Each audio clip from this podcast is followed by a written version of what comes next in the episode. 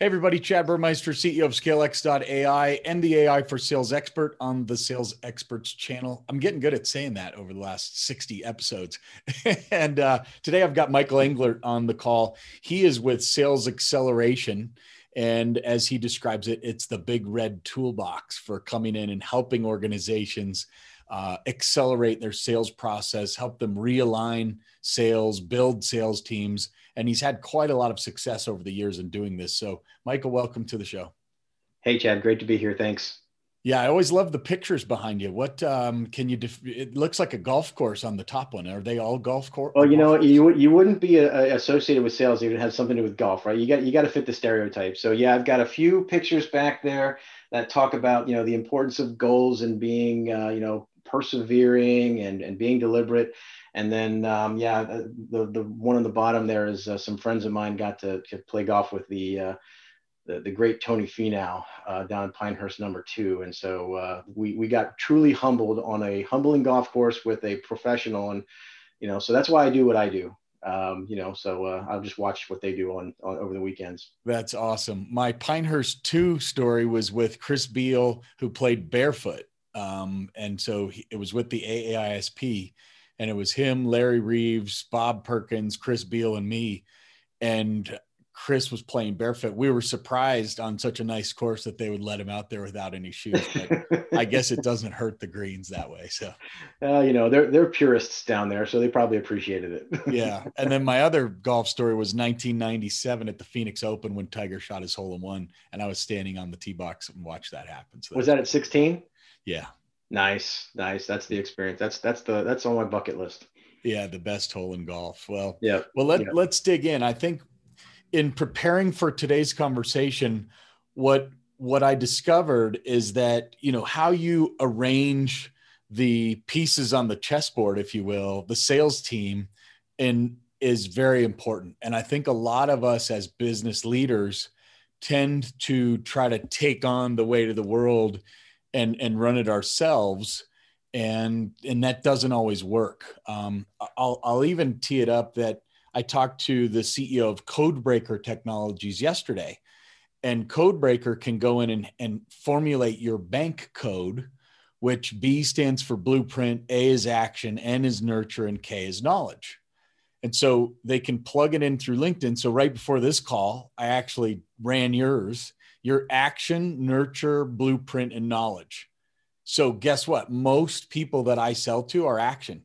And and she said that's perfect because you should sell the same way to the same. In an ideal world, you wouldn't actually have to learn all about all the different ways people think and behave. You just line up two action people, and yeah. then when we're talking, it's just it's smooth. Love that. I think so. That same philosophy of lining personality to personality also cuts across many different layers, like SMB versus enterprise versus government. Let, let's talk a little bit about, you know, when you go into a company and they have, whether it's two reps, five reps, or 50, mm-hmm. what do you generally see in, in how they're doing it right or doing it wrong?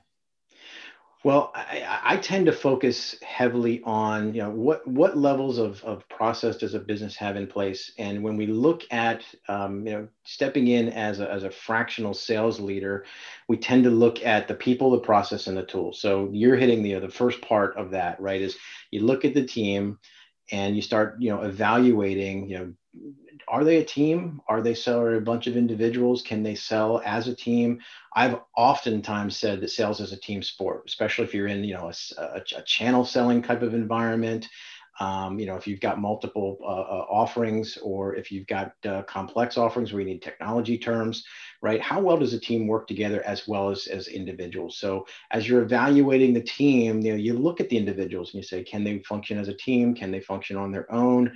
um, you know, you've always heard the, the terms, you know, right person, right seat, right person on the bus. All you know, you, you, it comes from the books, right? So you, you, you use those filters, right, to establish, you know, what are we working with here as a start, right? Do you have a, a team that's cohesive? Do you have a, a group that can work together um, and and as individuals on their own? And and how well are they supporting what the team's mission is, the company's mission is? Yeah, well, let's let's double click, right? Roman numeral one, team, right person on the bus uh, real world example, right? My sales team. Um, I had a person, past tense, that was very good at transactional sale. So $500 a month, you know, customer comes in and it's here's the hammer, there's the nail, boom. And one call closed 45 minutes. And um, he started moving into some of the $40,000 transactions. And that was, you know, a little big for for him because he hadn't necessarily sold a lot of forty thousand dollar deals in his life.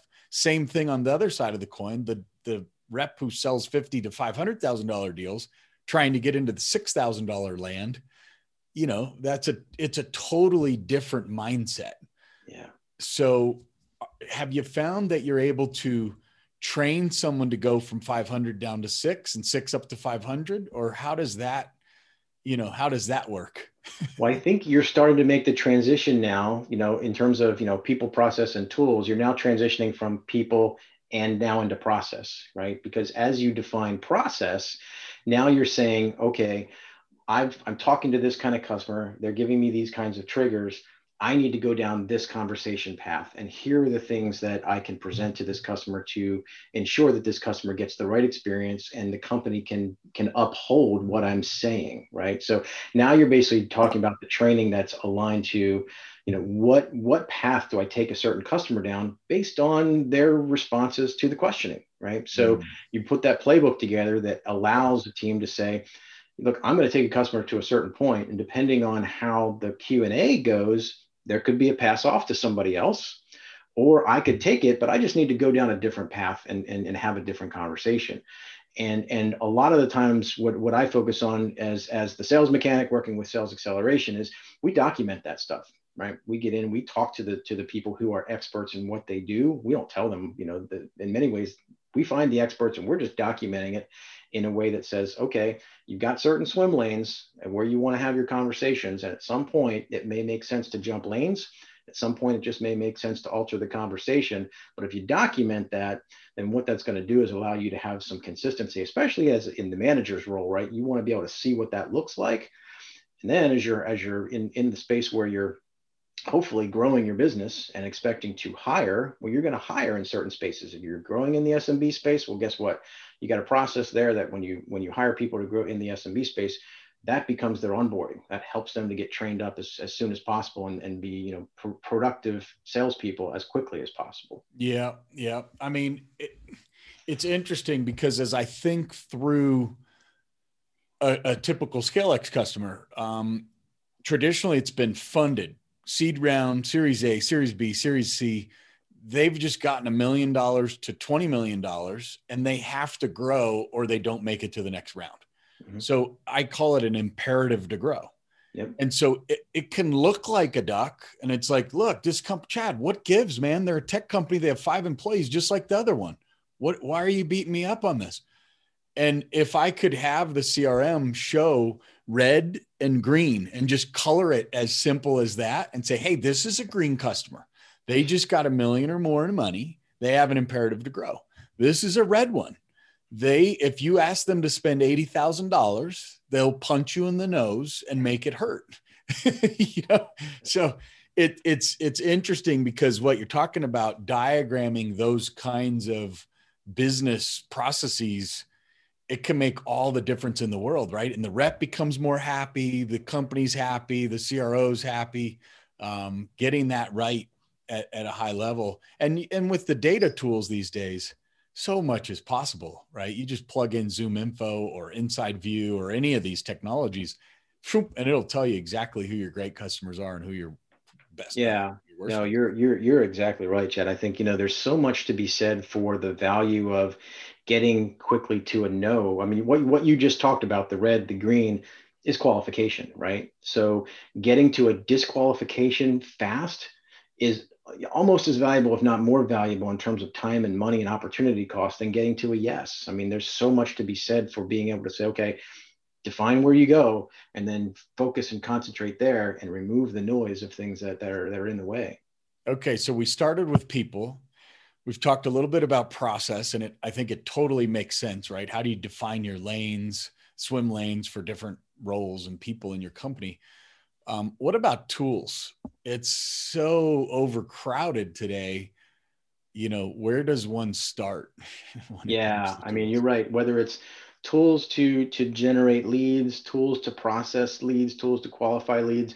For me the biggest tool that i tend to focus on is is the backbone of of any selling organization and that's the crm you know you got to have a crm that's going to work for you as a business. Um, and i encourage even the solopreneurs out there you know there's plenty of options out there that are either free or relatively inexpensive use that crm to, to drive your business. Have a mobile version of it that you carry with you. You're going to you spend as much time in that as you will in your email because that's what's going to keep you knowledgeable and keep you current with your customers. So you know we talked about process you know in terms of sales process. A good sales process will and, and it's going to be custom for each business but a good sales process will basically tell that seller here's the steps that you need to go through as you're as you're transitioning a customer from lead through to close right? There are going to be certain triggers you know you talk about quoting you talk about um, negotiating and at some point there's a close and at some point you get to a win loss right at the very end. And you know those types of things can translate into a pipeline right? So you you you, you take that sales process you lay it into a crm you dump your customers in and, and the values that are associated with those customers and their opportunities, along with where are you in the selling stage. Now, all of a sudden, as a business, you've got visibility into where's your pipeline, right? You have a pipeline visibility that says, I'm expecting I'm going to close this in this in this amount of time and you can you can judge it based on dollars you can judge it based on time and you've got the probabilities behind that that hopefully you've got some some history that you can you can use to uh, to establish what that what those close percentages will be. But it gives you the ability to say okay my pipeline is this. It also helps you from a marketing standpoint to say you backtrack and you say okay let's say my average client is a thousand dollar client and history tells me that i'm closing 20% of my leads well, now all of a sudden you know that a lead is worth $200 to you. Think about what that can do for a small business that's trying to figure out where do I spend my marketing dollars, right? How much do I spend on marketing?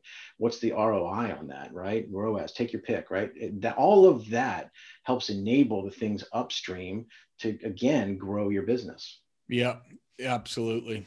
Um, tell us a little bit about how you got into this line of work because um, the sales mechanic it's interesting. I've i've often been given the you know chad you're doing so good at pipeline and top of funnel. I'll get into a company and, and i'll crush my quota. But they'll say you should go be the sales mechanic. And and over the years i've got i've kind of said well wait i'm really good at selling and i can make a ton of money over there. And yet you're asking me to go be the sales mechanic that's kind of why I, I built this business because I'm like, you know, I'm sick of people telling me to go be the sales mechanic. I like the selling part. And so now I can kind of get to do both. yeah. Tell us how you got to be the sales mechanic, right? Take us through from even when you were younger. How'd you know you wanted to get into this kind of work? Yeah, well, well, I will say, you know, the the, the name sales mechanic was um, I came up with that almost on a whim um, as I was uh, stepping out and, and, doing my own business. Um, it, it, it, really, the name is an homage to my grandfather and father who uh, started and ran Englert's Garage through the, the, the second half of, of last century. And I, I, of course, growing up uh, in that small business, and, and I started off, you know, being a maintenance guy and also a mechanic before I went to college. Um, I know what it's like to take care of customers in that capacity.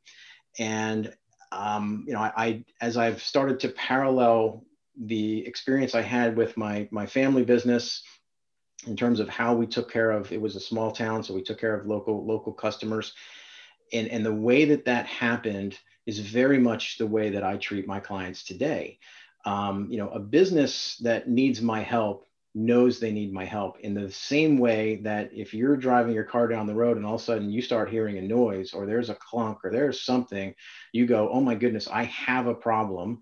I'm not going to be able to get to my destination. I need help. Nobody's happy about taking their car to the shop. It means it's going to cost me some money, but you know what? At the end of the day, you got to do it because you got to get on with life. You got to get to the store. You got to get your kids to where you got to do, right? So for me, that's exactly the, the model that I that I follow is I get myself in front of people so that they know that this is the skill that I have. These are the tools that I can use to support it.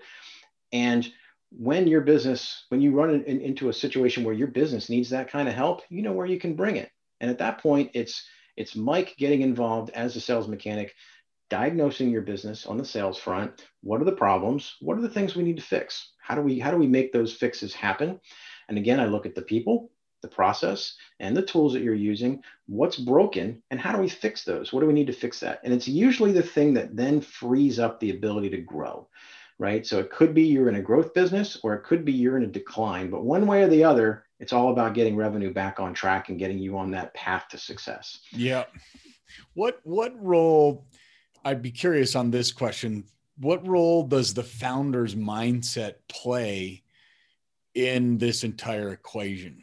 Because people process technology are kind of things that are inside the business for for me personally, a couple years ago, I kind of had an upper limit on my own successes, and so Dan uh, Martell, who's out of Canada, who ha- helps major SaaS entrepreneurs, you know, blow through their own expectations.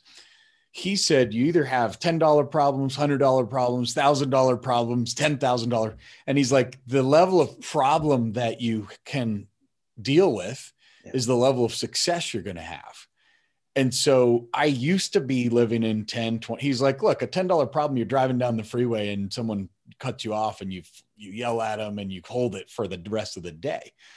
And you know, now I just had this week a $27,000 customer sign up and they came back. They're like, you know, now that we've tried to introduce it to the sales team, you know, they're not quite sure. Hey, can we just cancel?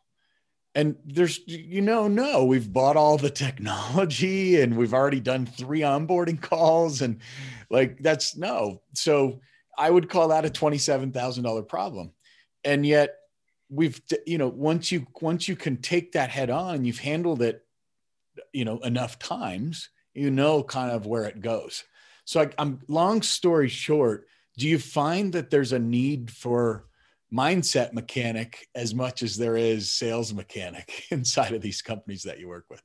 Well, you know, our process tends to very much mimic, if you're familiar with like EOS and you know the, the, how those implementers work with businesses, um, wherein and I've heard an EOS implementer say this, you know, if you have to drag them in, you have to drag them through, right? And that's that's hard work. So, you know, to your point, you really have to have that entrepreneur, that business owner that has the presence of mind to know get out of it, it's it's time for me to get out of the way right let me focus on what i got to focus on because there's a spot over here that just needs some concentrated help and effort and i can bring in the right person. I can then go focus on what i need to focus on and allow this to happen. Uh, most of, of the conversation that i would have with a business in the on the front end tends to, to be about just analyzing where is the mindset of this owner or, or you know this entrepreneur because they really have to be in that position where they're willing to give up the reins for a bit and, and allow the process to work through and get it better um, and then we'll we'll define what the end game needs to look like in terms of who runs it after we've put all these things in place right that that's absolutely a, a path that we want to go down but the first thing that has to happen is that entrepreneur's got to be able to, to, to say, yeah, I, I need some help. This is not my space. It's not what I do. I mean, and in all fairness, in most cases, that entrepreneur probably is the best selling person in the company, right? But they're not the best selling manager, right? Remember, there's a huge difference.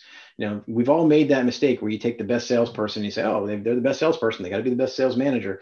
And then we've seen how that plays out, right? That's not how it should play out you know you want to have the right person with the right tools and, and that that that structure underneath that allows that person to be successful and so um, you know the best thing we can do when we're having that conversation with that owner is for them to recognize that yeah i i i'm in a, i'm at a pain point i need help you guys do this we'll check in once a week we'll make sure that we're here's what we're implementing you know as far as our scope of work.